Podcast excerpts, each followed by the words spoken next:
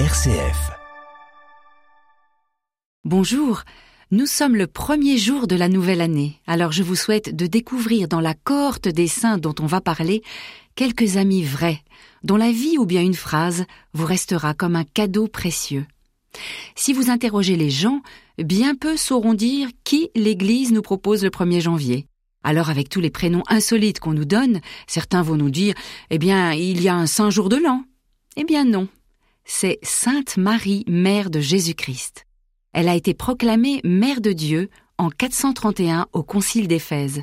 Bien entendu, tout au long de l'année, elle est fêtée à l'occasion d'événements, mais c'est de sa personne que l'on parlera, même si les évangiles, eux, en parlent avec beaucoup de discrétion.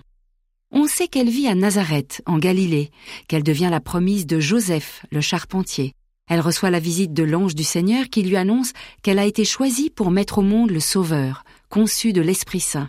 Et puis, c'est le départ pour Bethléem, c'est la naissance de Jésus, c'est l'angoisse pour éviter les atrocités du roi Hérode, hélas comme bien des réfugiés de nos jours.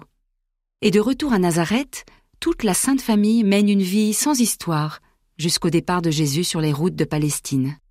Marie va suivre de loin la prédication de son fils qu'elle connaît mieux que quiconque. On parle d'elle à Cana lors d'une invitation à un mariage, quand, à sa demande, Jésus changera l'eau en vin. Mais on la retrouve surtout au pied de la croix, où agonise son fils, et elle est déchirée après l'horrible semaine de la passion qu'elle a subie. Ensuite, elle est confiée à Saint Jean par Jésus, et elle reste avec les apôtres, puisqu'on la cite au jour de la Pentecôte.